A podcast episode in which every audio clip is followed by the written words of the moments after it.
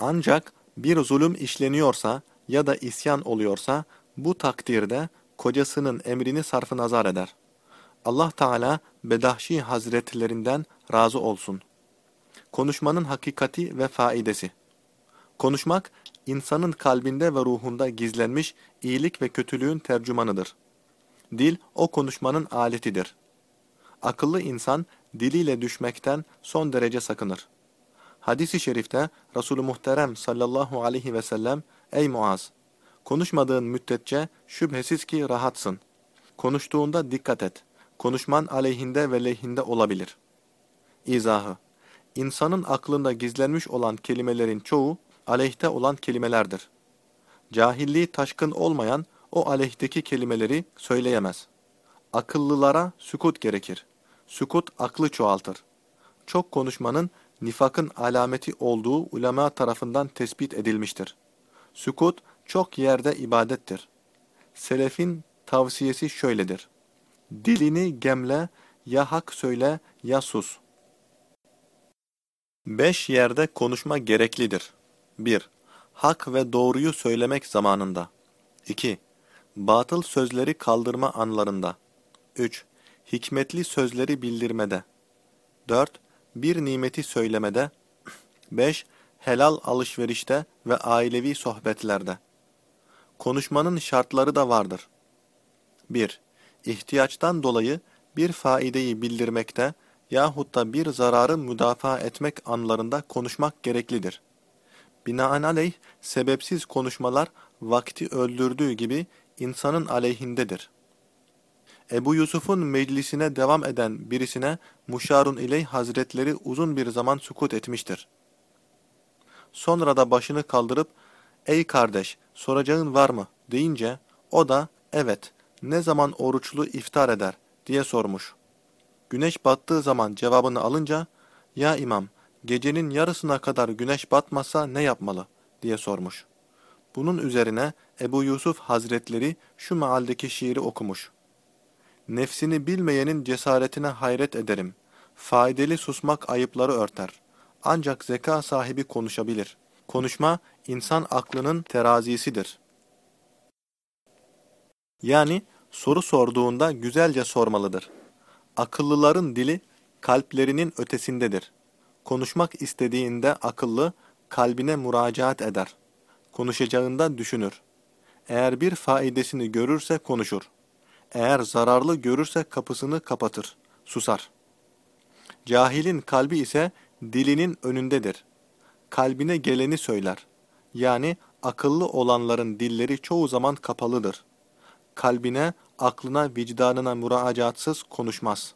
Faydalı sözleri heder etmez. Zararlı sözleri gizler. Dilini de hapseder.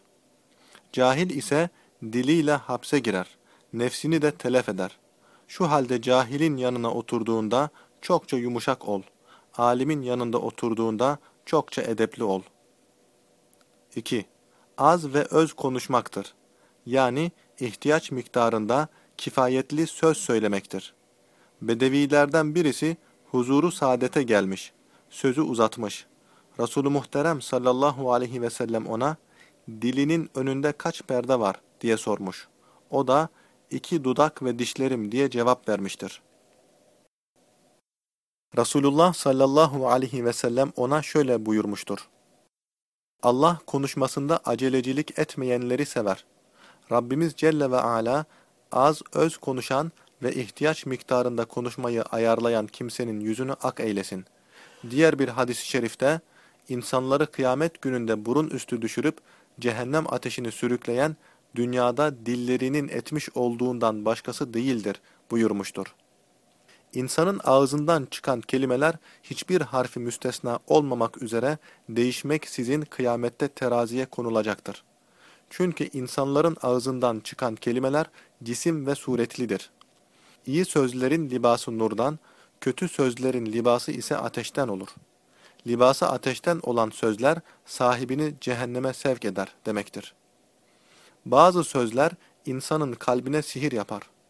Onun için Resulü Muhterem sallallahu aleyhi ve sellem gazabıma en çok uğrayan, kelimelerini köşeletip çokça konuşan, ısrarla hezeyanlı sözleri söyleyendir buyurdu. 3. Açık seçik konuşmak. Lisan insanın ünvanıdır. Gizliliğin tercümanıdır. Kişinin güzelliği dilinin altında gizlenmiştir. Resulü Muhterem amcası Abbas radıyallahu anhuya güzelliğin hayrete şayandır buyurdu. Hazreti Abbas, Ya Resulallah, ruhum feda olsun, adamın güzelliği nedir diye sorunca, o da adamın güzelliği lisanı altında gizlenmiştir buyurdu.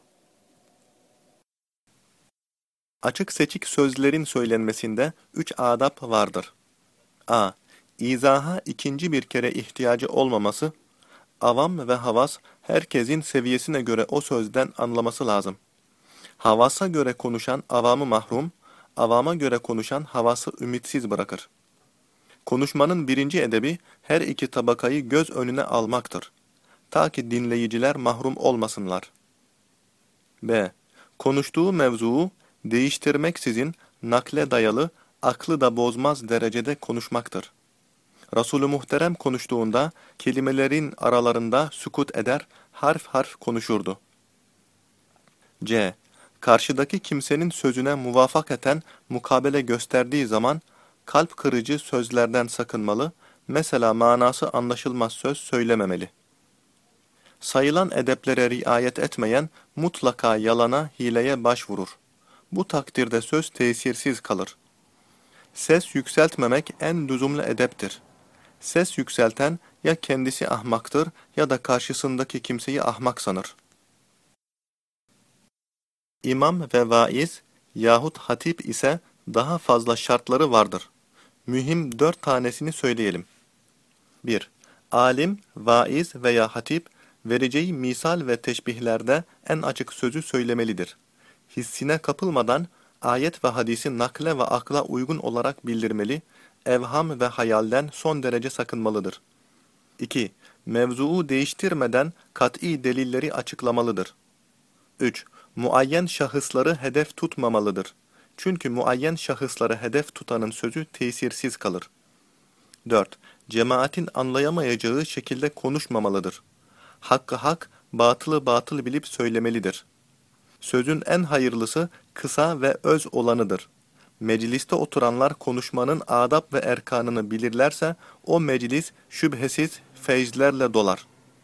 Konuşmanın pek çok adapları daha vardır. Mühim olanları söylediklerimizdir.